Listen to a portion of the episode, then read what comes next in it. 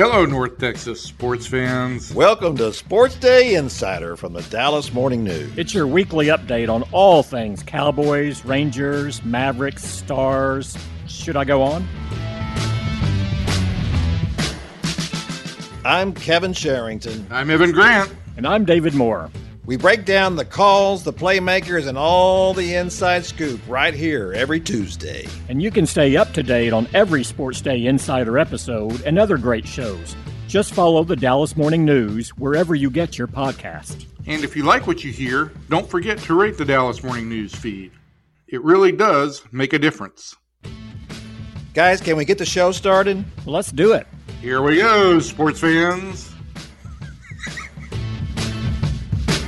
Hello, everybody. Welcome into Sports Day Insider. I am Kevin Sherrington, joined by Evan Grant. Hello, Evan. Hello, Kevin. It's my new radio voice. Is that your new radio voice? Yeah, you like that line. Uh, listen, uh, Evan, are are you still in in Boston? What's going on? No, I have evacuated Boston. Um, You I, uh, evacuated. I got out uh, yesterday after the uh, walk-off grand slam and was evacuated to Connecticut um, for uh, two days of uh, rest, relaxation, and um, hurricane um, evaluation. and and who are you staying with there? Well, I'm visiting my good friend Nancy Nichols here. Nancy Nichols, and does she have a uh, a pet there? Yes, she does. She has a cat named Mister, and Mister does like to um, just come and sit on my lap occasionally. so it's it's it's, it's quite the appearance. Oh, she, here comes Mister right now. It's a good thing that it's an audio only podcast. Um, but yes, I, uh, I I felt like it. I needed to get out of Boston uh, yesterday um, after the events of the last weekend, which involved a tropical storm, a COVID breakout, and of course a walk-off grand slam loss in extra innings for the Rangers. Yes, uh, three three natural disasters: a tropical storm, uh, COVID, and the Texas Rangers. Uh, I think those are. I'm not even sure what order those three are in, but uh, uh, the Rangers were right up there in that. They are. There's no doubt about that. It's just, I, you know, it's it's a. I, I hate saying this, but it's just a team that's full of guys who really aren't major leaguers. You know, I, I, I looked around the lineup the other day, and there were three, three or four guys uh, either uh, on the field or on the roster that I feel like okay, they could be potentially a part of something going forward here. And I don't know if it's going to be going forward to the point of when this team contends again, or simply holding spaces until this team does go out and get um, uh, more accomplished players. Chris Young said yesterday that this team will be active in free agency, and I believe him. They've only got $8 million uh, committed to next year, but there's a difference in being active in free agency and actually winning free agents. And that's going to be a real challenge for the Rangers because right now they don't have a team uh, that will contend. Somebody's going to have to come in here for at least a year and think that they're going to that they're going to help build something, but they aren't going to be immediate winners. And there's going to be a lot of other teams out there that are searching for those same kinds of guys. Yeah, uh, it's a mess. There's no question about that. Uh, I, I, want us to talk about uh, the Rangers uh, from a, a, talent standpoint going forward. Uh, but first, I want to talk about uh, kind of the, the, the mess that the Rangers and the Cowboys have, have been in the last few days in particular. I think it's striking that the, the, two professional franchises that are, are participating in, in sports right now from the North Texas area have both made headlines uh, for players uh, under COVID protocols. Uh, the Rangers and the Cowboys both. the Cowboys went into that game, that preseason game Saturday, and didn't have their defensive coordinator and didn't have one of their defensive linemen. and they have since had three more players go under protocols, and they expect them to be out several days. Um, the Cowboys have a, a, pretty high rate of vaccination. Uh, they have 100% of their staff, and they have, uh, I believe it's 93%, or at least when we last heard, uh, of the uh, of the football roster. Um, that was that comes to 80 of 86 players. Um, as we know from uh, what uh, COVID has uh, done so far in this new variant, the Delta variant, uh, you can be fully vaccinated and still get it, uh, and you can carry it and give it to somebody else. Um, you can have mild symptoms. Uh, from the numbers that I've seen, for the most part, the people who have, are fully vaccinated may have mild symptoms, not even know it, maybe even in some rare cases hospitalized. Uh, but uh, you're far better off having gotten the vaccine uh, than, than not. Uh, and that's what uh, the, all the message has been. If you have not been vaccinated, you may have skirted the first version of COVID 19, but you will get this one. this one is just far more infectious than the first strain that, that passed through the country and makes this a very difficult time. You know, I, have written about this a couple of times, Evan, about athletes and uh, and COVID and their ideas about what uh, you know. We hear a lot from the NFL players. Cole Beasley has been kind of a focal point, former Cowboy wide receiver, now playing for the Buffalo Bills from Little Elm, uh, and played also at SMU, uh, saying that well. Uh, I'm not anti-vaccine. I'm not pro-vaccine. I'm pro-choice, and uh, I don't think that we've been given enough information, and we're being forced to do things uh, because the clubs want to make money, uh, which I can't argue with that. Obviously, the clubs want to make money. Uh, uh, the players should want to make money, and one of the ways you make money is by being on the field uh, and playing. and I, I, have to say, I'm siding with Michael Irvin. I'm siding with Deion Sanders, who very eloquently said, um, "You know, you you." You, you can't win if you're not in. I think he also said he wants a chance to dominate, and that you know his chance to dominate comes through having everybody available. Exactly. Uh, you know, now if uh, it's like Mark, Michael Irvin said this a couple of weeks ago. If if uh, you know if you're in the protocol, um, you might miss up to five days, and that's if you've been vaccinated. If you have not been vaccinated uh, and you show symptoms, you might miss up to 10 days or more, and who knows what, what could happen to you at that point. Uh, then you're having a real impact on your team, uh, yourself and your team as well. Uh, and this is what Michael Irvin said, and I agree with him. He said uh, he thinks it's a it's selfish. If you're a team, you're supposed to be a team. Everybody's in this together, and we're here for a common purpose. And if uh, you know, it's in his mind, it's the same thing as if if you're working out, you're supposed to be working out every day, right? You're supposed to be committed to this team. You're supposed to do everything you can to make yourself as physically fit as possible. And and passing on the vaccine, frankly, to me, is just not doesn't fit with that. You know. Well, I, I mean, I think the whole concept of vaccine in general is, and I don't want to make this a PSA on the COVID vaccine, um, but the whole concept is is a team. Is that we're all a team and we're fighting one common enemy the virus, and the way to eradicate the virus is for everybody to get the vaccine. And people haven't bought into that um, for whatever reasons they have chosen not to.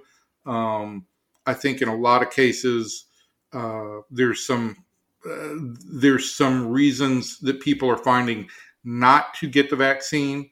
Um, there, for whatever reason, you know, the last thing we had heard is that well, it hadn't been FDA approved, and now it is FDA approved. So now, what's going to be the difference in, in a case like Cole Beasley and athletes who, who who talk about this stuff about not enough information, especially a football player? My question to Cole Beasley would be, uh, dude, I'm sure you've been given Toradol for some pain on the field. I'm sure you've been given Percocet.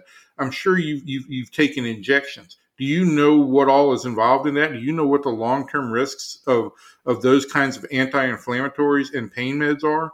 Um, and, and, so, I, but getting involved in discourse with people doesn't seem to to go anywhere. What I know is this: that on the in the Rangers case, there are five players as of yesterday who were either in protocols or who had been pulled out of the lineup. Jonah Heim was pulled out late um, out of precautions. I was not told that he was in the protocol as of yet. But of the four players who were in the protocol, three had announced that they had received vaccines. One had not. Uh, did not d- indicate whether or not he had, and and it's you know it's it's. Um, it's all up to the players on whether or not they want to uh, to announce that. So, um,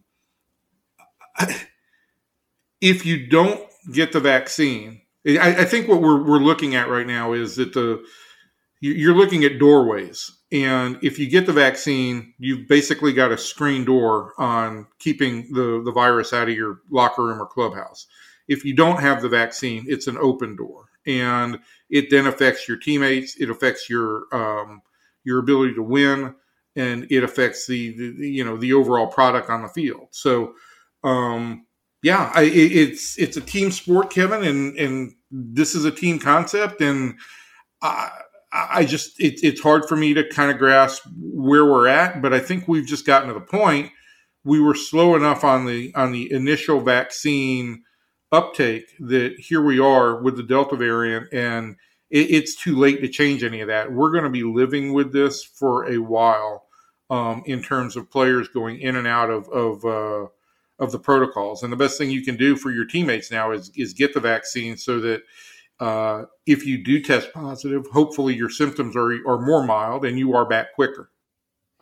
Yeah, I think that's the, the thing for me in the end of all this. You, we can take all the uh, uh, you know, we can debate all day long about whether uh, these, you know, the, the vaccine is, you know, good, bad, whatever you want to say about it. And obviously, my my opinions have been uh, uh, are pretty well known. I, am I'm, I'm for the vaccine. I, I got the vaccination as soon as I could. I thanked the person who gave me the shots. I almost cried when I did. Uh, I was very happy that that had happened for me. Uh, I had very real concerns uh, about my health and future and, and the people uh, that, that I love.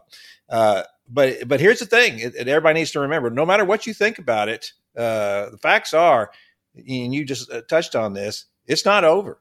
You know, everybody wants to think that we're now we're back to normal, uh, full stadiums. I'm out. I'm out at the uh, at Jerry World on Saturday, and every shot of that crowd, I saw maybe a, a, a tenth of, of people wearing masks. We had to wear a mask in the press box, you know, but but not out in the crowd. Uh, and so it's it's an amazing thing to me to see this develop, and people want to believe that that life is back to normal. Life is not back to normal, and it's not going to be now. Apparently, for the foreseeable future. Uh, so I think we need to be braced for that, uh, and and what's going to happen here. And people are going to take tougher stances. We've seen college conferences take the attitude that uh, if you uh, if you don't have enough players available, we're not postponing games. You're forfeiting that game you know you have lost that game going forward and this just goes back to everything we were just talking about people are taking a little bit of a tougher stance here with all of this and and they're going to start doing this because there are repercussions for not being vaccinated and they go and they go beyond your health and the health of the people that you love so this is going to be an issue uh, for a, a long time unfortunately and i think it might be an issue for for years uh, frankly. Well, uh, we've got we've got two new variants on the horizon, um, at least two. Uh, Eta and Lambda is what I is what I read they were named, um, and there are differing opinions on just how communicable those are. So yeah, I mean, this is the we failed on the um, on the chance to to get everybody uh, vaccinated to a point where um, uh, where the virus wouldn't be able to mutate and con- continually kind of evade our um, our protections against it, and because of it, this is where we are, and we're going to live. We're, we're going to live with it. The I, I think, um, again, I I don't want to make this a PSA, but you know, if if players are vaccinated and if if fans are vaccinated, their chances of passing it on to others um, are, are, are limited and their, their chances of, of getting sicker are limited. And, you know, if that, if, if what fans need to know it translates to players being on the field is going to help their teams win, um, then this is potentially going to impact teams' ability to win. Simple as that. Yes, it is. All right. Uh, so that is, I know you kept saying it was not a PSA, but it was a PSA. Uh, and so, you know, we we offer opinions on things, and and sometimes we step outside our sports boundaries, and people tell us to stay inside them. Well, these things have intruded on our sports uh, that we write about for a living, and so therefore, I think it gives us uh, fair grounds uh, to talk about that. All right, uh, well, let's uh, let's talk about the the Rangers. And you and you and you broached that subject just a minute ago, Evan, about uh, where are they going to be. Uh, so uh, I want you to go ahead and pick up where you left off with that. Well, I, I, just think you know they they know they've got a lot of work to do, and, and they know that they've they're going to have to go out and, and attract other players. Um, and I, I think that they're going to make their best effort this this winter. Um, but it's going to take more than just this winter. Um, and it is it, it's going to take more than just what the Rangers feel is is fair market value. I think. I think the tax that comes due on you know saving payroll and putting a non-competitive team on the field is you're going to have to money whip somebody in order to get them to come to you instead of going to a contender um, for less than for for less dollars, and so that's what that's what the Rangers are up against. Um, I think they they're in a good position where it comes to going after one of these franchise shortstops, only because I feel like there aren't um, there aren't a ton of teams searching for shortstops this year, and and you know I think that that Trevor Story is a good fit for the Rangers. I think Carlos Correa could also be a good fit for the Rangers. Um, and, and so the and, and to some extent, so could Corey Seager. So there is there is opportunity there, but that but a shortstop alone is not going to fix what ails this team. Um, I, there's not an answer at second base right now that, that that's that's been definitive. Uh, you would think Josh Jung will have a chance to win the third base job next year.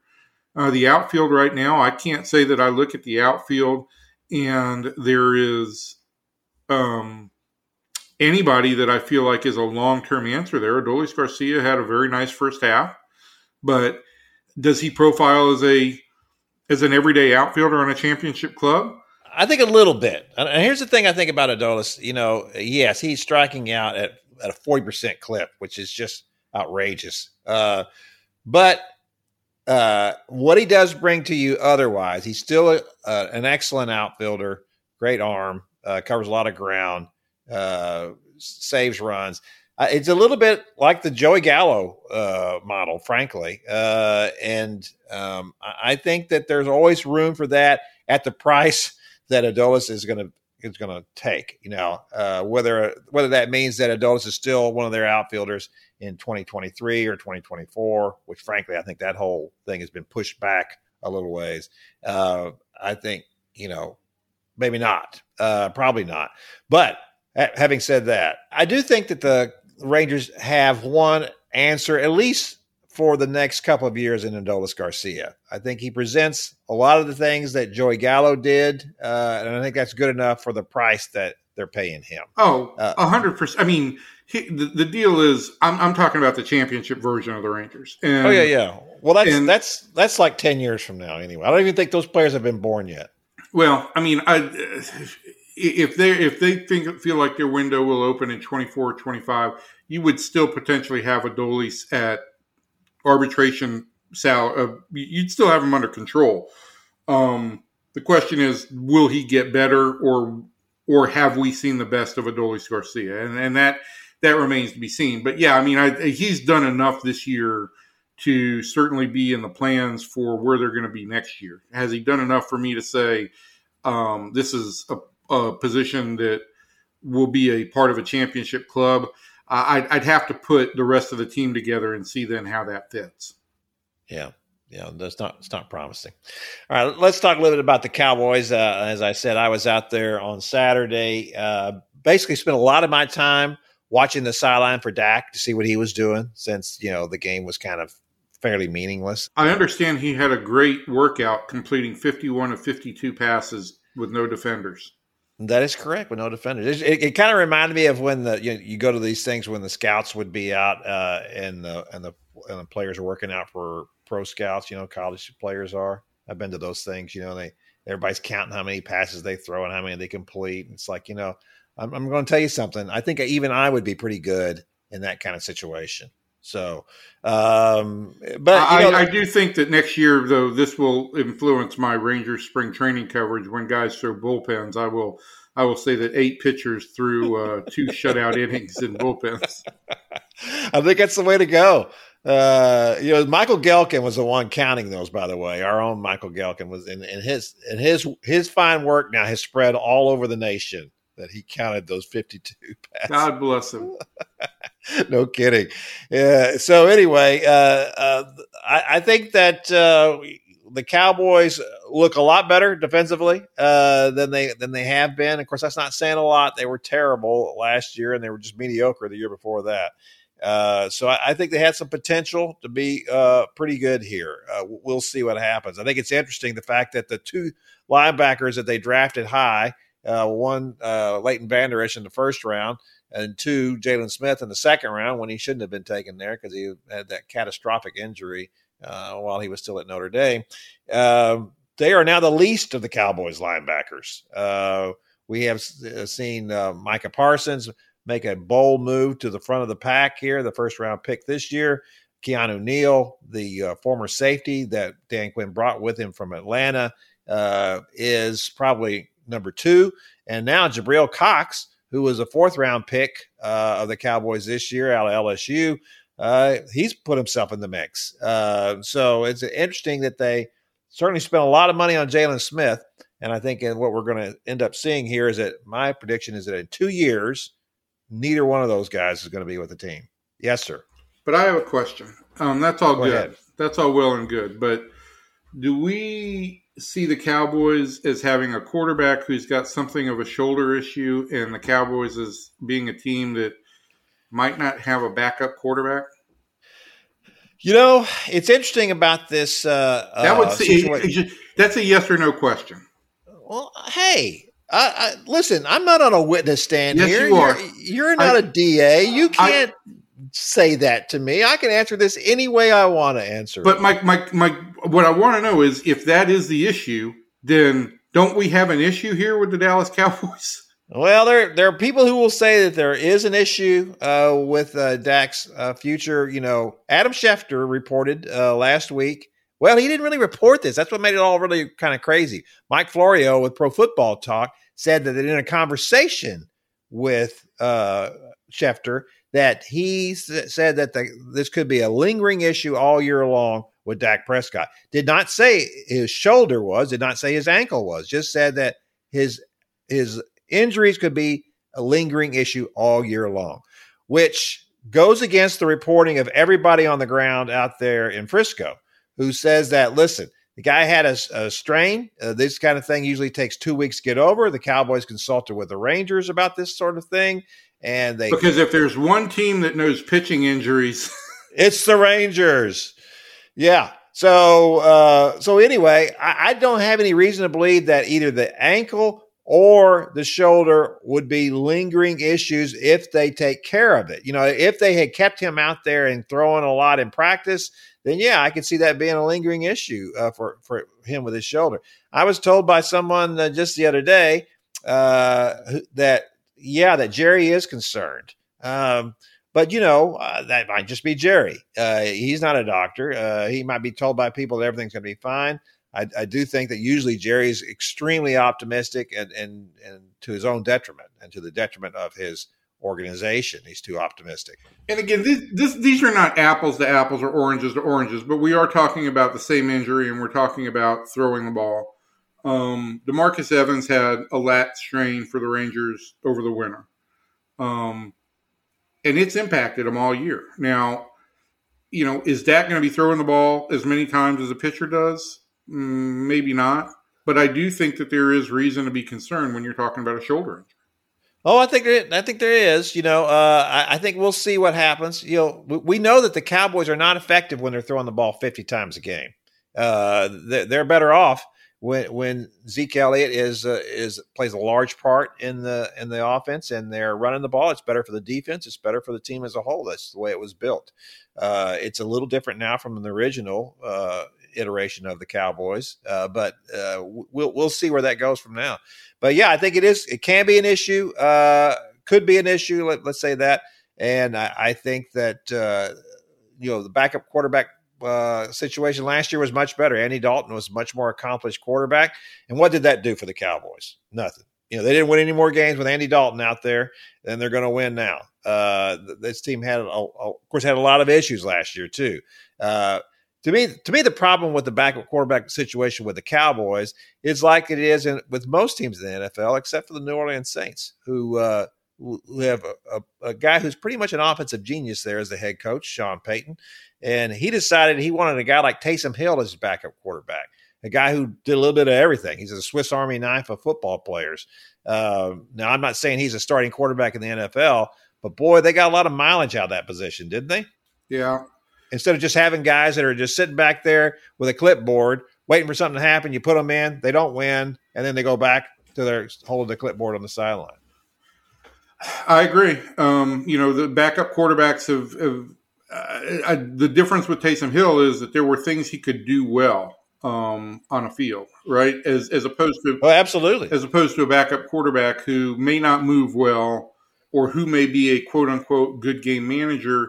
And the Cowboys last year, with their defense being as poor as it was, they, they needed something better than a game manager. They, they they needed a guy who could move the football up and down the field now this year with a defense that's better, maybe they can control the game a little bit more. Maybe maybe that makes it um, maybe it makes it a little bit less uh, desperate of a need if if they have to go to a backup quarterback. But yeah, I, I think that that what Sean Payton did is look at a, a a problem and find a creative answer, and I think that this is what teams that create competitive advantages do for themselves. They stop looking at things and saying well, we've all got to have a backup quarterback who can do this. Well, let's go find somebody who can do something completely different and that may add a different wrinkle to our offense. Yeah, I agree with that 100%.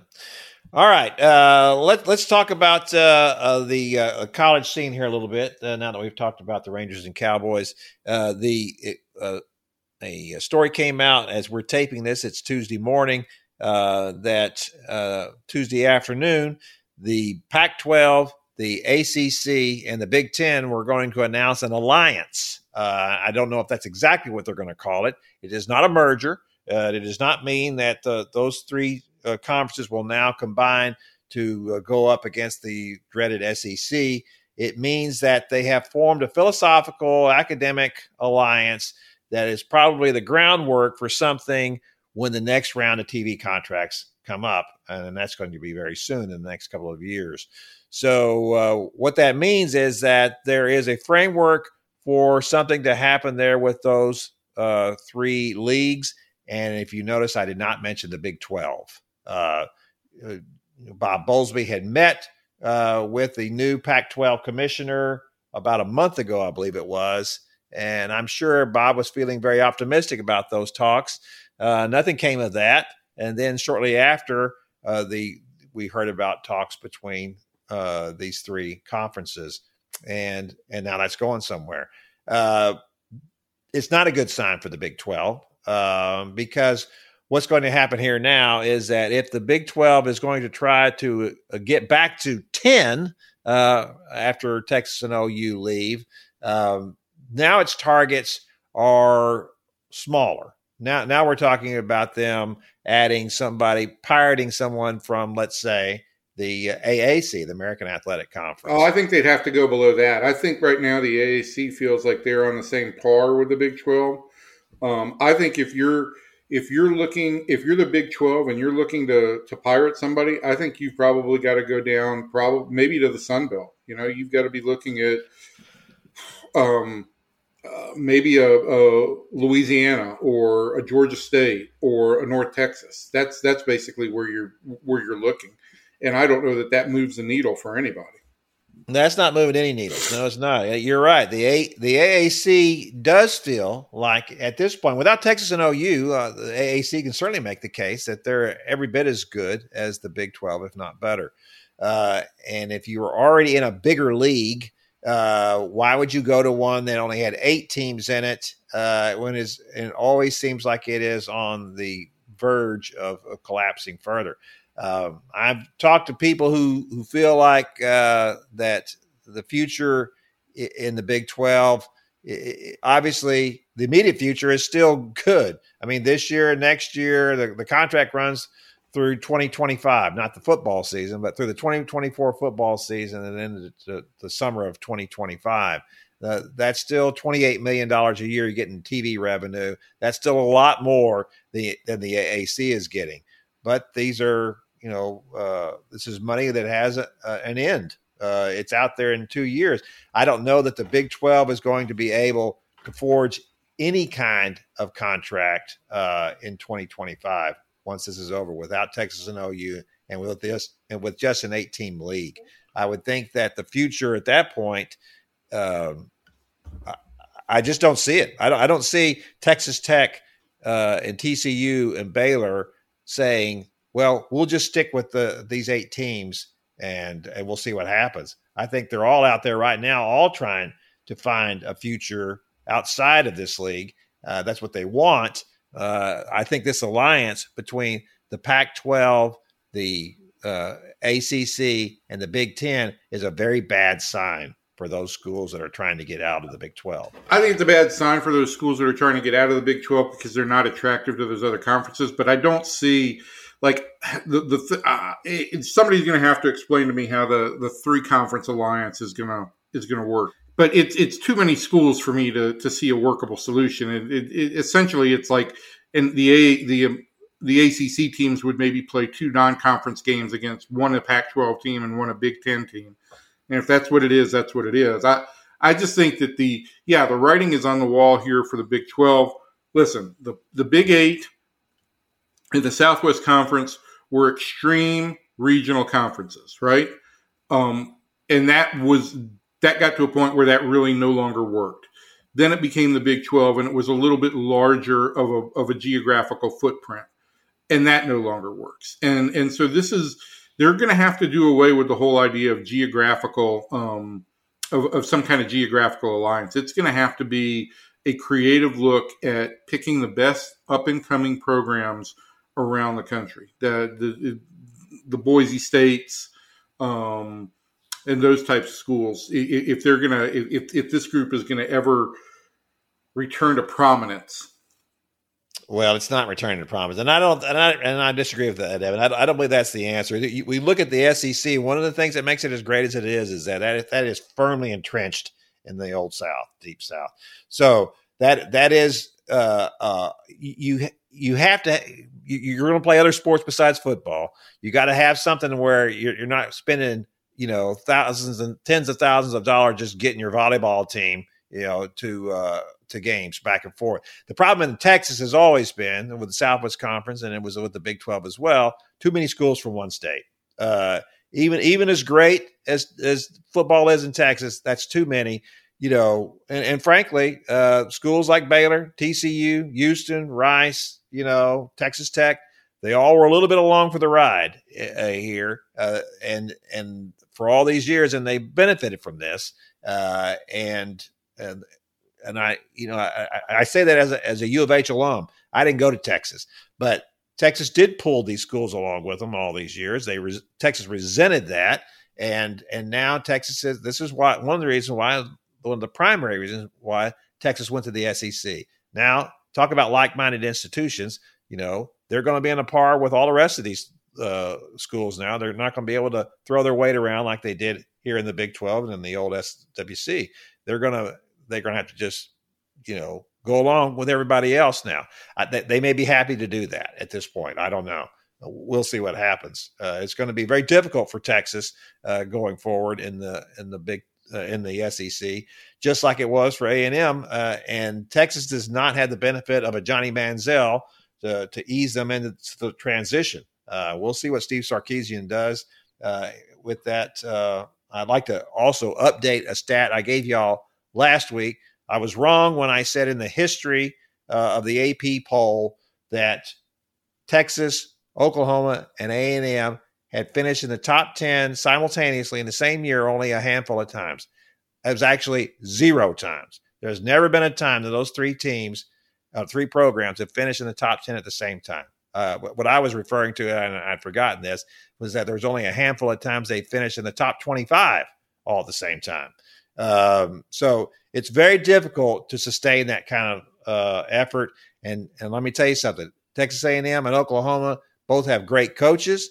You know, they got the programs headed in the right directions. This is going to be very, very difficult for Texas going forward. I agree. Thanks very much, Evan, for uh, agreeing with that. Uh, you're the best. So I think that's going to wrap up our uh, podcast this week. Our old pal David Moore wasn't with us. I guess we didn't even touch on the fact that uh, he was uh, he's working. Uh, Wait, Cowboys. David wasn't here. Yeah, we're going to get the schedule worked out.